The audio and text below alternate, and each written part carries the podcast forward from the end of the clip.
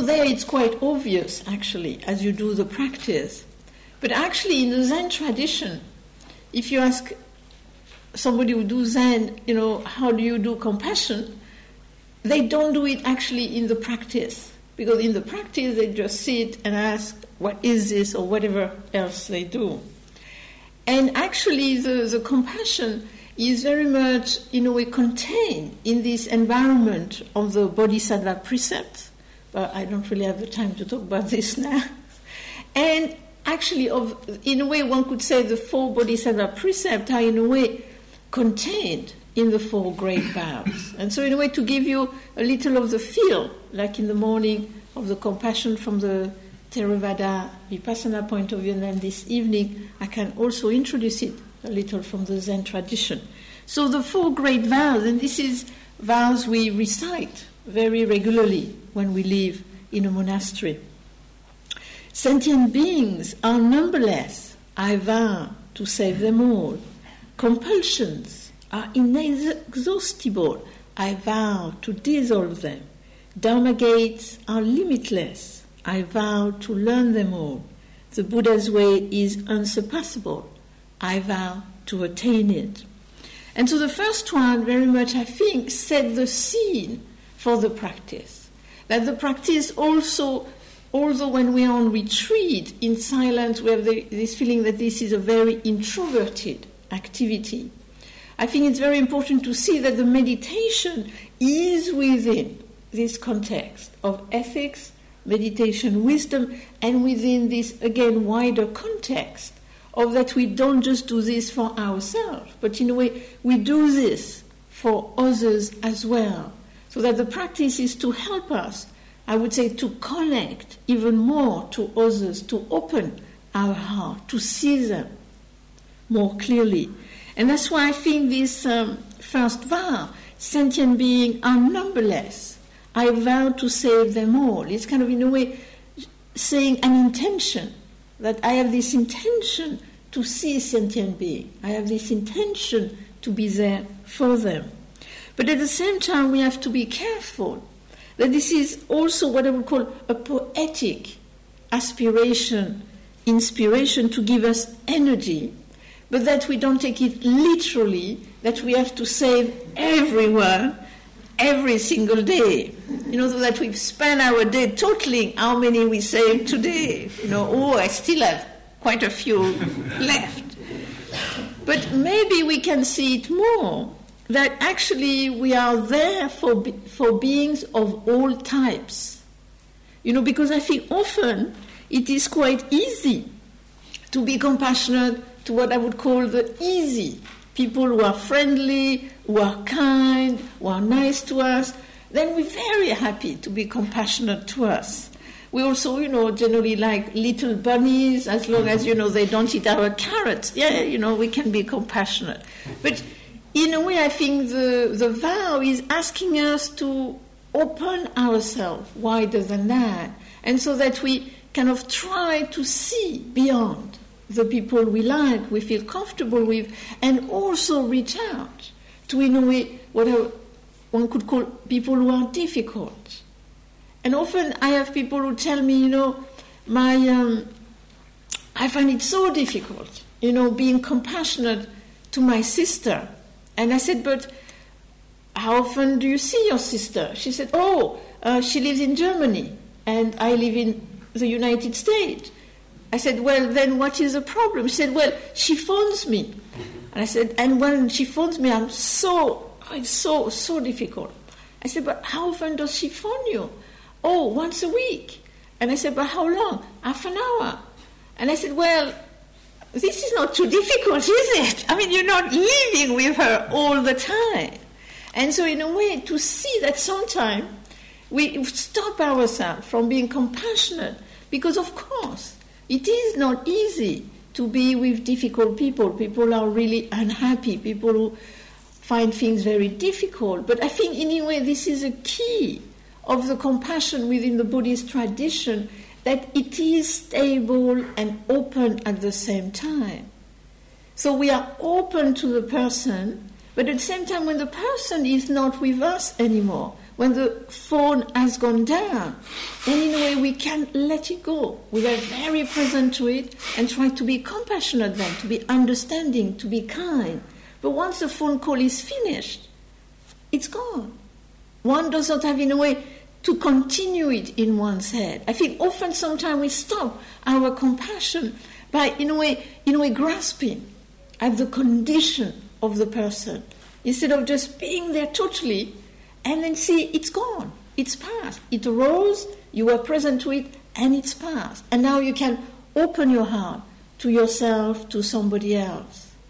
And I think to, in a way, consider that, to remember that. And I remember when I was recently in Korea for a conference, I was very touched by a nun uh, when they kind of uh, it was a nun conference, a women's conference, and so the Korean nun really had to entertain us in the evening. This is Korean Buddhism. And so every evening we would be entertained by all kind of weird and wonderful things. But this time we were entertained, it was very moving by a choir of nuns who would sing, but as they sang, they would also say the song in sign language. And it was very beautiful to see this very kind of a country folk song in sign language. And at the end of it, the nun who kind of was directing them said to the Buddhist people in the audience, the Korean laywoman, you know, there are deaf people in Korea. They also need your help. They also need your compassion. You cannot ignore them. They exist. You need to learn to communicate with them. Because, in a way, this is one of the problems with this idea of karma and rebirth in Asian society. That, you know, you are disabled because of past karma. So, you know, too bad. You know, you do what you can this life and hopefully next life it will be better. And so it kind of does not encourage you in a way to do things with disabled people. That's what I would call this very literal, kind of fatalistic notion of karma. And I think that's what the nun was saying. You know, we must see these people as human beings, behind all this story about karma, rebirth, but in the present, and learn to communicate with them. And I would say, in a way, this vow to save all sentient beings, we have to be a little careful. That because often I think in the West there is this idea that we're going to save them. Even if they don't want to be saved, we're going to save them. And I think we have to be careful with this compassion. You know, I know what is good for you. But I think we have to be careful there. Maybe I personally see it more as I vow to serve all sentient beings. So, more this idea of being available to others, of having space in our heart for others, to, in a way, go out of our self centeredness through this compassion, as Stephen keeps saying, through this doing, through this acting for the other. And so, at that level, this compassion is not a passive compassion, but very much a creative and active compassion. I have a friend, we have a friend in America, and I'm really, I must say, very, always very touched by this uh, man and recently he sent us an email and he said, uh, My business was very good this year because he's into some kind of finance or mortgaging, financing. It's kind of a little kind of uh, weird, but it works. And uh, he said, You know, I had a very good year. Um, can I give uh, another $10,000 to your favorite charity? And we said, sure, why not? You know, if you got them, you know, we have this uh, charity we kind of support in South Africa for AIDS in a very uh, poor village. And we said, you know, just send it again there. Because last year he did the same. He said, you know, do you have a charity you want to, instead of giving Dana to us, he kind of, his uh, Dana was to give it to a charity. And we said, yeah, sure, give it to them. They really need it. But what is interesting about him is that he lives is a very no, is a very wealthy man. But he lives in a very, in terms of being wealthy, very ordinary house. And when people who work under him in his uh, company come to his house, they can't understand it. They can't understand why he lives in such an ordinary house. just two room. For America, just two bathroom, no garden really. I mean, it's really kind of poor. I mean, and but he says, I don't need any more.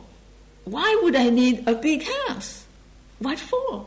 I, just, I mean, I have a wife, my children, I've left them. I don't need more space than that. And he's very contented with just this ordinary house. And in a way, his aim nowadays is because I mean he had he has had a very kind of painful life in many different ways, and then he found Buddhism, and then he found meditation, and he said, you know, my aim in life now is of course to earn money, but to make surplus, to make lots of surplus, so that I can give it to other people, and I don't need much money for myself. And to me, this is very what I would call creative, wise compassion because he has certain skill, he can make money obviously, but he doesn't see that much that he needs that much of it. He doesn't need to impress anybody, and he just can then share it all over the world with all kind of pro- project, all kind of charity. So, in a way, to see how each of us, in our, because not all of us is a kind of, you know, able to make money in that way. I am not, that's for sure. But each of us can find our creative, wise way to be compassionate. I think this is very important. Each of us has to find it for ourselves. And it can just be, in a way, for someone to, to play domino with one's grandmother. It can be to help a neighbor. It can be to write letter for Amnesty International. It can be so many different things. I think, in a way, there is, to me, compassion is this array of possibility that we can be creative within our life, within whom we encounter, also what we interested and what is our ability. But in a way, in these sentient beings, to be saved, there is also, I think, what is very important is ourselves that we are included in this sentient being. Because often I think we see compassion as being for others. But I think compassion is also for ourselves. I think this is very important that we are one of the sentient being included in this vow. And at that level, I think it's very interesting to reflect on, in way, what I would call the, the close relationship with compassion and also with love and to see how the Buddha often, and we've talked a lot about grasping, about self centeredness, about this kind of self focus on ourselves. And what is interesting about this self focus is that for some strange reason, a lot of the time we don't love ourselves. For we crit- often we criticize ourselves, we think we're not good enough, or we always make the same mistake, or we did not achieve this, or we did not do this. I mean, we have a lot of what I would call negative loop tape within ourselves. And then what is difficult is that we have all this negative loop tape, and at the same time, we're totally focused on ourselves. So, in a way, we're focusing on this person we don't like and we stuck with. And I think, in a way, maybe part of the compassionate attitude would be actually to love ourselves. You know, because I mean, also it, because it would be an easy way to feel well. Because how do you feel when you love something? When you love something, you feel warm, you feel kind of light, you feel like there is life. And so, in a way, why can't we give this to ourselves? Because, I mean, this is the easiest person to give it to. I mean, it's right next to you. And so, in a way, to see that, that also, I would say, is compassion. To love ourselves, I would say, is a compassionate act. Also, not just for yourself, because if you start to love yourself and be kinder to yourself, generally, you will also be kinder to others and generally easier to live with so in a way, it's not just for yourself. This it also considers other. So in that way, opening to ourselves, opening to others, And within that, I think it's very important to see that there is a spectrum within compassion. That sometimes we have to have more compassion for ourselves, sometimes more for others, and sometimes we go in between. It's very important there is not one type of compassion. There are many different kinds because, in a way, there are many different beings and also many different situations. And also, as that level, to be often there is this thing with compassion that that is feeling that there is too much suffering in the world. And so we feel if we feel that we open our heart in compassion, we're going to be overwhelmed. And I think that's why the meditation is so important with a compassionate attitude. Because when we cultivate meditation, we cultivate stability. And through that stability, we can be with suffering in a different way. So that we're not overwhelmed by suffering. We know it, we feel it, we're saddened by it, but we're actually not taken down by it. We can, in a way, be with it in this way which doesn't grasp and doesn't reject. But we can, in a way, embrace suffering in a different way. And through that, we can more creatively respond to it. And so I would say, in a way, within that creative wise compassion, something we can easily do is listening. How do we listen? To really listen, because compassion for me is not to, I know what's what, I know what you need, but it's very much listening to what is it the person needs, what is it they want, and also, can I give it? And sometimes you might not be able to give it.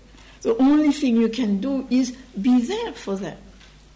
I remember when I was in Korea, I would repeatedly get letters because I would appear in the newspaper as this special French nun. and I would get these letters from youngsters, young Korean boy or girl, maybe 18, 17, 19. And they would tell me, I am so poor. Can you help me? Can you give me some money? I mean, they must have thought because I was Western, I must have lots of money. And, you know, and generally I just had, you know, like five pounds to my name as a nun. And so I would send them the five pounds, but I would say, that's all I have. I'm sorry, I can't do anything else. So, in a way, to see that sometimes we ask, but we cannot give, but at least we can be there for the person. I think this is important. The fact that we cannot give what is required doesn't mean we cannot be there in a way, human to human with that person. And then there is a second vow. Compulsion are inexhaustible. I vow to dissolve them all.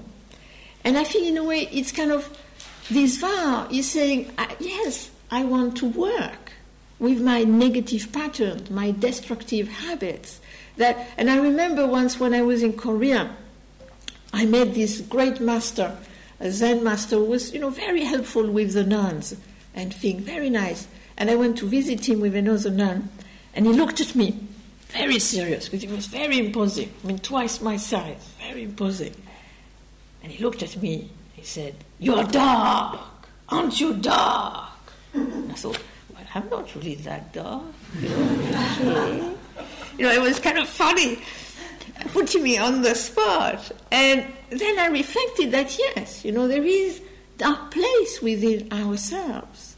And if we don't address them, if we don't look at them, then we will be blinded to them. And so they will make us, us act in a certain way, which actually will be destructive for ourselves, for others. And I think this is, in a way, part of the meditation process, is to become aware of our compulsion, of our patterns, of our habits, not as a program of eradication, but in a way as a program of getting to grip with them, encountering them, know, knowing them, noticing them. And I remember when I was in Korea one time, early on in my nun career, very early days, and sometimes we had a Westerner passing by, and we had to explain to them Buddhism. You know, I mean, I was just a nun for, you know, maybe a few months, but you know, I still had to explain Buddhism. And I had always trouble at the beginning with the lists. You know, I even had trouble with the Four Noble Truths, you know. I always forgot one. And so here I am, you know, trying to say yes, yes, you know. Uh, first Noble Truth, yes, suffering. Second Noble Truth, yes, craving. And suddenly, I saw a monk. He was pinching my persimmon. I picked them up myself. They were in my bucket. so I go, I said, You can't take my persimmon. This is my persimmon, you know. And so he went off. And I came back and I said, Ah, yes, I remember. Third one, the cessation of craving and the Eightfold Path. And they left happily. And then there was another nun there, and she turns to me and she said, Didn't you notice? I said, Noticed? Just what? Well, you know, when you were explaining, you know, the noble truth, you suddenly you were hmm, very angry. And it's only then I realized what I had done. I had done it on automatic pilot. You know, they were my persimmon. You know, nobody could take that. You know, grasping, craving. And it was very interesting. It was a very interesting moment for me to kind of become aware how sometimes you go on automatic, you don't see. So, in a way, in order to do anything about compulsions, you have to see them first. You have to acknowledge them, you have to accept them, and then, in a way, we can work on transforming them. But I think this is a very important part of this compulsion. Before, in a way, thinking of dissolving them, I think is knowing them, understanding them, and then working on, in a way, de intensifying them, in a way, disempowering them.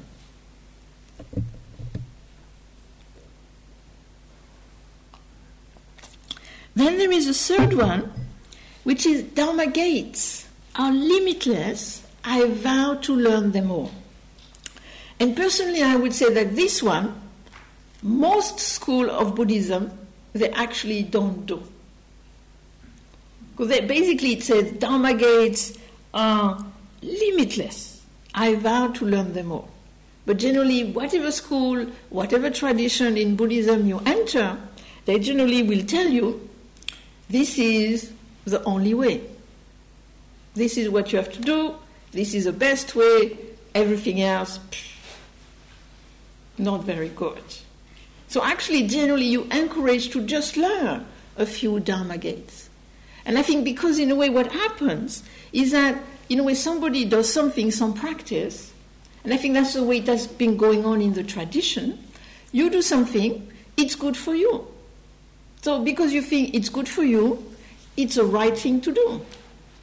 Then, because it's a right thing to do, it very easily becomes the only thing to do, and easily everybody must do this.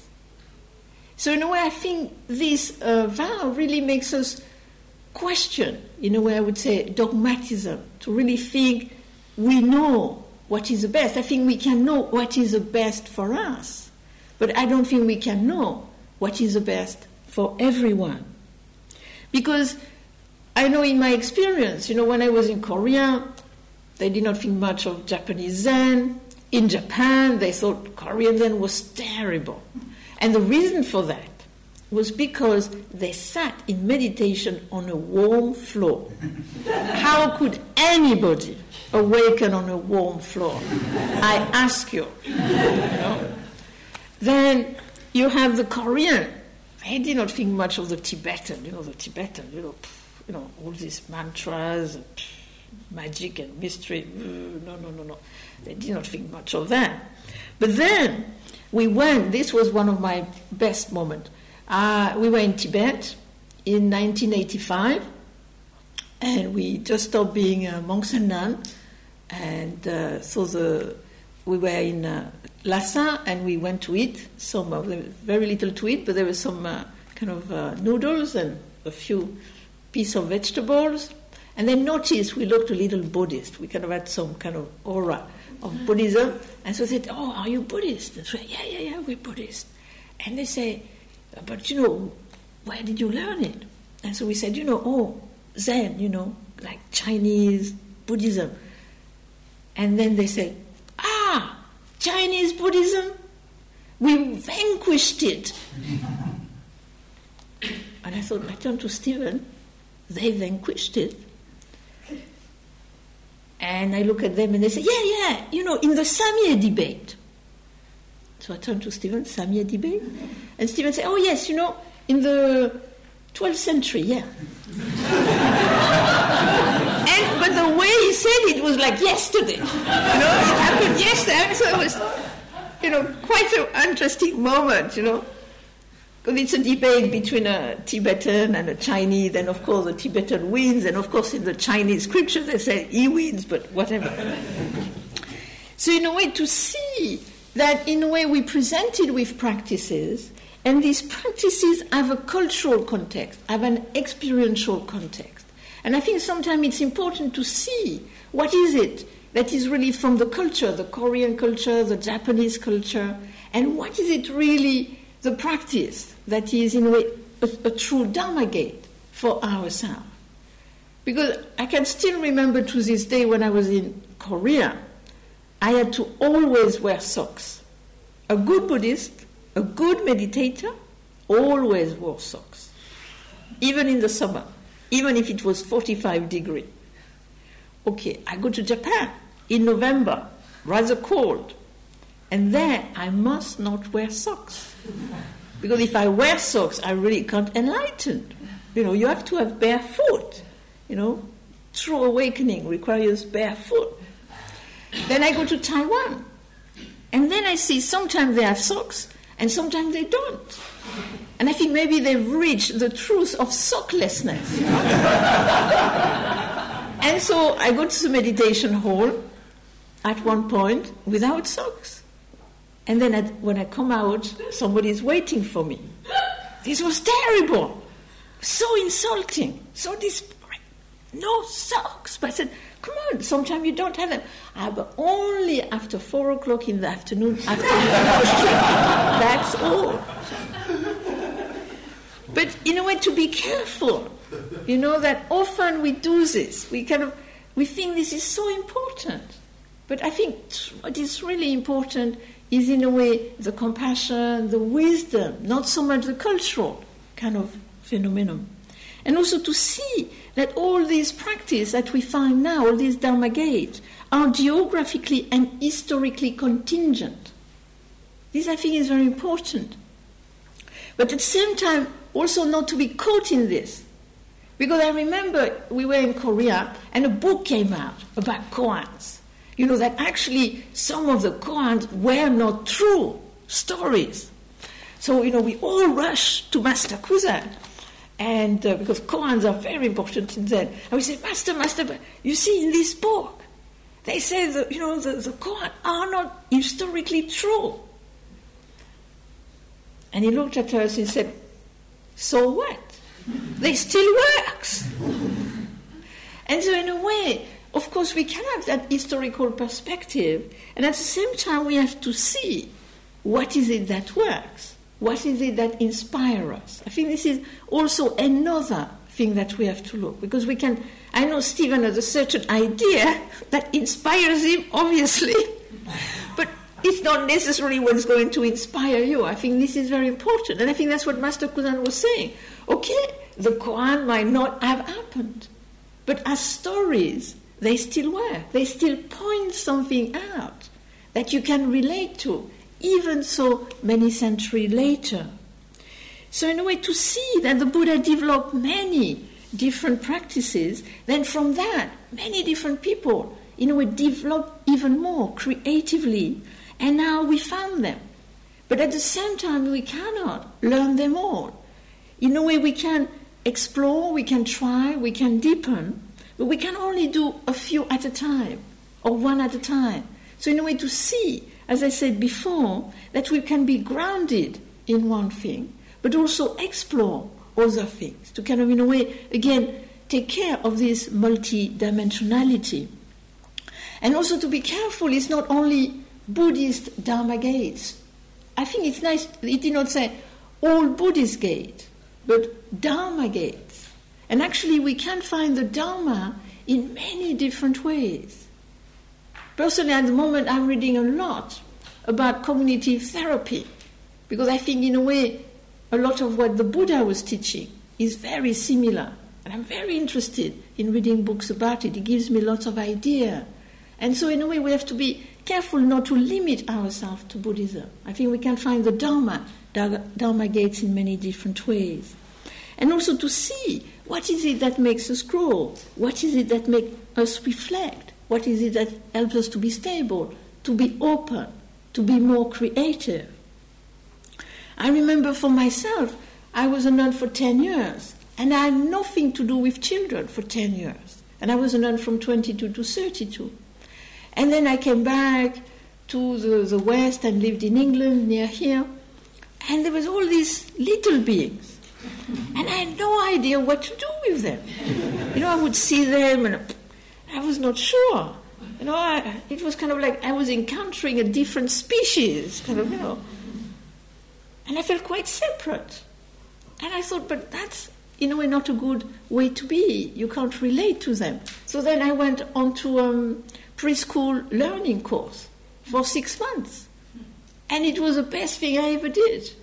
You know, to learn about how to be with children and some of the psychology and, you know, doing little painting and little cutout, I mean, all kind of, you know, and going to the kindergarten and things like this. And now I have a great time with children. And kind of recently I got this great, it was great uh, kind of praise. Friends came with children, and you know, straight away I did things with them. I always have games for them and various things. And then the children asked their parents, but is she a teacher? Is she a kindergarten teacher? so obviously the training had some impact. So anyway, to see there are many different ways to develop ourselves, many different Dharma gates. So in a way, to see our journey as a journey of discovery. And then the last one, the Buddha's way is unsurpassable. I vow to attain it. This doesn't mean that the Buddha's way is the highest or the only way, but that it is valuable for us, that it is very rich for us. And also that vow, I think, is saying, I can do this. I can walk upon this path. I can progress upon this path. It is not unattainable. So I think it's very important to see that, that in a way we, what we do in the practice, also cultivating ethic, cultivating wisdom, that in a way this make us grow so that we can help ourselves, we can also help others. And sometimes we don't have to do anything. We just have to be, to be those qualities that we develop in the practice. And I remember I used to visit um, a friend at trouble, so I used I, I said, "Can I help you?" And she said, "Can you visit my mother, who is in a nursing home and quite unhappy there?" And so every week I went to see this old lady, and later on, uh, the daughter told me that one of the things she liked the most about my visit is that I was so calm. I could just be so still with her because she, she, she, she was a Quaker, the mother, and all around her it was very busy, lots of activity, lots of. She felt like kind of a little tense from all this kind of demand, even in this old people's home. And so when I we spent an hour once a week, she just liked being with somebody who could be calm. And sometimes we had this moment of just being in silence together. And she really benefited from that. So we need to see that we might have already developed more than we think we have. I think we have to be careful again of that tendency to belittle what we have achieved, what we understand, what we have realized. And in a way, to, to maybe when we leave this retreat tomorrow, to remember this nun I met in Korea. And I asked her, What is your practice? And she told me, our practice was to be a Buddha. So every morning she did a little meditation, and then her intention was to manifest the wisdom and the compassion of the Buddha in the day. And then at the end of the day, she would review the day, think, how Buddha like was I? How sentient being like was I? And then the next day, again trying to be a Buddha. And maybe each of us, can we be Buddha for ourselves? Can we be Buddhas for others? And so, in a way, to see these vows as power of intention, in a way, giving ourselves a direction, but also power of recognition that, yes, I can do this, and also power of meaning, that actually these vows are the value, the ground upon which our life can be lived and cultivated. So that's what I wanted to say today.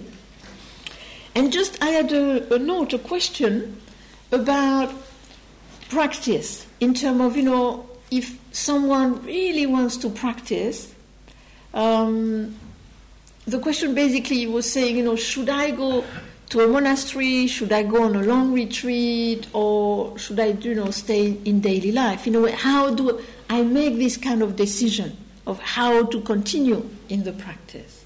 And often people ask me that, you know, how do I decide either to do a long retreat or how do I decide to become a monk or to become a nun? And my answer is if it is the only thing you want to do at that moment and if in a way there are no obstacle to you doing it. I remember when I became a nun, I had no partner, no children, I was not doing any training, I had really nothing that stopped me from doing that. And I thought, then why not do this? This, you know, I can do this now. I have the time, and this is really something I want to try. I want to do myself. So to me, this would be the first thing that you really want to do it. If you have any doubt, then I would say don't do it. Because actually, going on retreat is easier. To want to go on retreat, this is relatively easy. Then the only thing you have to find is first if you can do it in terms of time or responsibility, and if you have the money to do it, of course. Or if you can find a place where you don't need money, that's also is possible.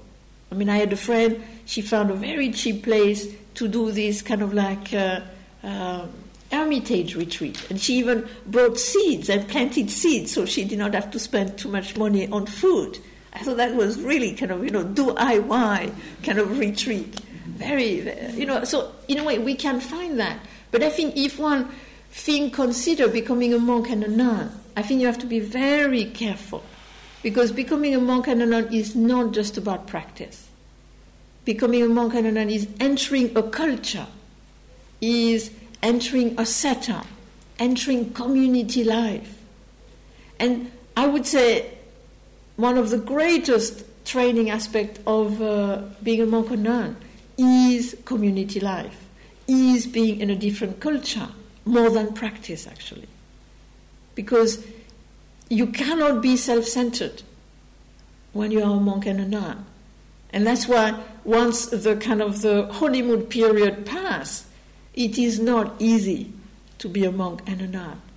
Because you live with all these people, and although they are shaved head and wear certain robe, they're not different from human beings. They have the same greed, hatred, and delusion. And so, in a way, you find yourself in the same place, but of course, with different people, with a very definite environment, which, of course, if you have enough intention, you can go beyond this greed, hatred, and delusion. And I would say my time in Korea was one of the best time of my life, an invaluable training. But I think one has to see it is again multi-dimensional. It is not just an abstract idea. So, and also I think we can develop our practice in daily life. I really believe this. Like my friend Grant, the one who, who raised all this money, that fellow is amazing. He's, I mean, he's in this huge company. You know, I mean, it's kind of, you go there, they, all these people are in front of this weird screen with all the indexes of the markets. I mean, it's kind of, you know, very, I mean, he's a big company, very wealthy person. But, you know, uh, at least one month a year, he goes on retreat. And that's what he does. That's what he wants to do in his life. And some of the other time, you know, he does other things for charitable, uh, for charity and things like that. But also, we can actually do it in an ordinary life. I mean, I have a friend nowadays, you know, because of the situation with her mother and her brother, who are both uh, disabled, she actually can't come to day long, even day long meditation or to group meditation because she had to take care of them every weekend. But these, you know, we write to each other, but these become her practice. And she actually has learned a lot through actually dedicating herself to her mother and her brother with amazing compassion. And I think she actually might be developing more than someone who might go on a very long retreat. So to see that actually we can practice in so many different ways. Each of us, we have to find this in our life, in our own way. Are there any questions? Yeah. Um, you've taught us four or five different practices, and, and, there are a few others that we haven't tried, like meditation on death and things like that. Now, assuming most of us have a daily practice and we meditate daily, how, how would you suggest that we combine those? Say if like three three of them really work for us, should we do them sequentially or? I would just actually say keep to one. Keep to one you feel quite comfortable. If you're more comfortable with the breath, just do the breath most of the time. And then bring the other tool of awareness in your daily life. That's the way I would suggest it. But again, to see, you see, to see, to find. Sometimes people might find the breath and the question good, or some people might find loving kindness good. You see, this I think you have to, I would not say you need to do many of them. You mean in, in your daily life, you mean? Um, listening in your daily life, um, being aware of the body as you work. You see, meditation is not just on the cushion. For it to really become meditation, in daily life, it is bringing the awareness to, in a way, everything we do. So I feel that it's good to just keep, you know, keep one what works, breath or sound or sensation or whatever it is, but that the meditation helps you to be calm, but also to inquire. And then in the day, to try to use the other method. Because you see, you can't watch the breath all the time in the, in the day, for example. You can't do loving kindness all the time. It's not very practical, you know. So there are some, uh, like I would say, if you do something uh, more mechanical, in a way more body oriented, if you do gardening, then you can be very aware of your body. If um, if you are a therapist, then what I think you're working on is listening, listening in a different way if uh, you work at a computer like myself, then I think it's very important to be aware of the body and also aware of your thought. You know, to kind of, can I not go ahead of myself? Can I not be distracted, but really present here? So, to me, that's why I presented all the tools of awareness for you to find one which was a good one for you, and also to see that also this other one you can do more as a kind of a daily practice.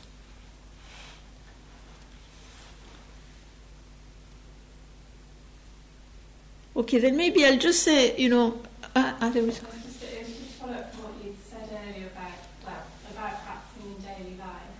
Seems to me that um, the key, and maybe a difference between being on a retreat to being in a more um, kind of ordered situation like a monastery and being in daily life is, is support and reminders and encouragement to keep going. And that if you're on your own in your daily life, you might forget after a while. You know, you start watching TV and that becomes more part of your life than meditation. And I can see that Sangha groups can be a big part of that. But I, I also wondered, I suppose, about more personal support, really, or, you know, ways in which you can ask questions or encourage each other to keep going in a culture, as Stephen said, which is, is not encouraging meditation. well, you see, sometimes you have groups, like um, uh, you have, like in America, I'm aware of one group, and they would, you know, they were meeting once a week, and every week they would have a theme. And, and so, and then kind of they would have a theme they would work on, uh, compassion or, I mean, even though sometimes it was, you know, just being aware of sound or whatever it was. And then, you know, they would, re- a week later, they would all kind of tell each other how it was you to work with that particular subject. I think this is one way. If, again, if one doesn't have a Sangha around, again, once we had this uh, group over two years where uh, a group of people would come together and practice. But what it was interesting in terms of what you say is that we would give it, again, give them subject to look at in their life. And then actually some of them would email each other about it because you see, sometimes you can be physically close to each other, see each other once a week, and then you can work on these things, or also by email. And nowadays, I mean, nowadays you have kind of so many Buddhist blogs. I discovered Buddhist blogs. And you actually, I mean, you know, there is the good, the bad, and the ugly there, I must say. Uh, but some of them are really, you see, people who try really in their daily life. And that also can inspire you. So I think, yes, I would agree, in a way, to look at what is it that helps me. Is it contact with other? Is it email contact? Is it listening to tape? Is it reading to books? Is it. I think, you know, everybody's situation is a little different. And so one has to kind of see. I mean, of course, I mean, myself and Stephen, although we are the only Buddhist uh, in a kind of maybe a 30 kilometer vicinity, I mean, at least there is the two of us, and also our work, so it's easier for us. So that's what I think people have to see uh, how can I help myself? Uh, and so everybody there, I think, have to find different ways, which can be more communal, which can be more, one has to kind of find creative way by oneself. Also, looking on the internet, what you know, what some people are up to, I think can also make you see, oh yes, I could do this too. I think that's nowadays that's kind of one uh, uh, thing which can be useful. Yes. I have a question about your tapes. Is there like a copyright on them? What are we allowed and not allowed to do if your tapes? Oh, you can do anything you want. I mean, yeah. We can copy them and we can um, play them in. Of course, of course. Yeah, no, no, there is a. Yeah, no, no, nothing, nothing. Yeah, yeah, you can do. I mean, what there is a nice uh, group which called Insight in uh, California. And what is amazing, Gil Fronsdal, who is a teacher, now they have this huge kind of, you know, very good recording equipment. So whoever talks there, whenever he gives a talks, he goes onto the website, and then it's free. Anybody can, I think, access the website. If you want to have all the new talk, maybe you have to pay something. That I'm not sure. So that people like in Hungary, people in Poland, they all kind of say how much they like those talks. And actually, the talk go all over the world. So yeah, you know, there is no copyright. okay, just a brief. I mean, brief because we had um, a few questions about that. This was about the silence, you know, and the thing about the silence that sometimes some people really love the silence because especially if they have a very busy life with lots of noise and lots of talking, then they come here and they think, great. They love the silence at Gaia House.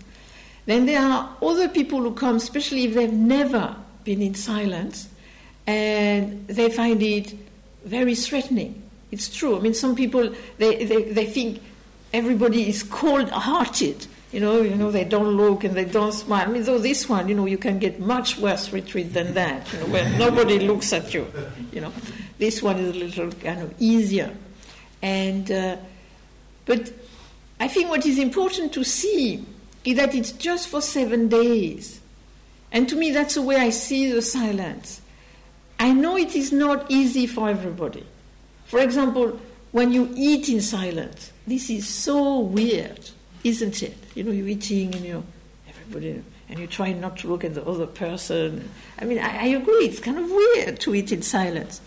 But at the same time, I think Although it is sometimes difficult, it is a very good exercise because I think it's so important that we can assert ourselves through ourselves, that we don't need for somebody else to assert our own being. To me, this is one of the important things about the silence. And of course, um, sometimes people would like to share more together. And why they would not, normally on some retreat there is more kind of group uh, meeting and discussion, and on this one there was not because you know there is a talk, then there is another talk, then there is a discussion, and we could not fit it in. But next year we're not going to do a study retreat; just it's going to be a plain uh, mindfulness and questioning retreat, and then there should be groups. And then, you know, Stephen will take care of the groups, and then it's only about eight to ten people, and then people can more, share more things. But I know sometimes people would would want to have more kind of group sharing. But if you have a group sharing without the teacher there, then actually it is not necessarily going to work. We have had bad experience previously, and that's why we don't do them anymore. To just say to eight people, okay, go together and speak together. And sometimes it is not helpful. So again, within any schedule, you have to fit several things. And so that's why it was like that this time. But of course, if you have difficulty with the silence and you really find it problematic, I would say don't come on retreat like this. I think then it's better to go on retreat with Thich Nhat Hanh or retreat with the FWBO where there is more communication. And I think it's very important for each person to know what is it I need now? Do I need to work more on communication? Or do I need to work more on, in a way, working with myself in a supportive environment? And one is not better than the other. It's just it fits different need at different time. So that's what I wanted to say. So Thank you for listening. To learn how you can support the teachers and Dharma Seed, please visit dharma dharmaseed.org slash donate.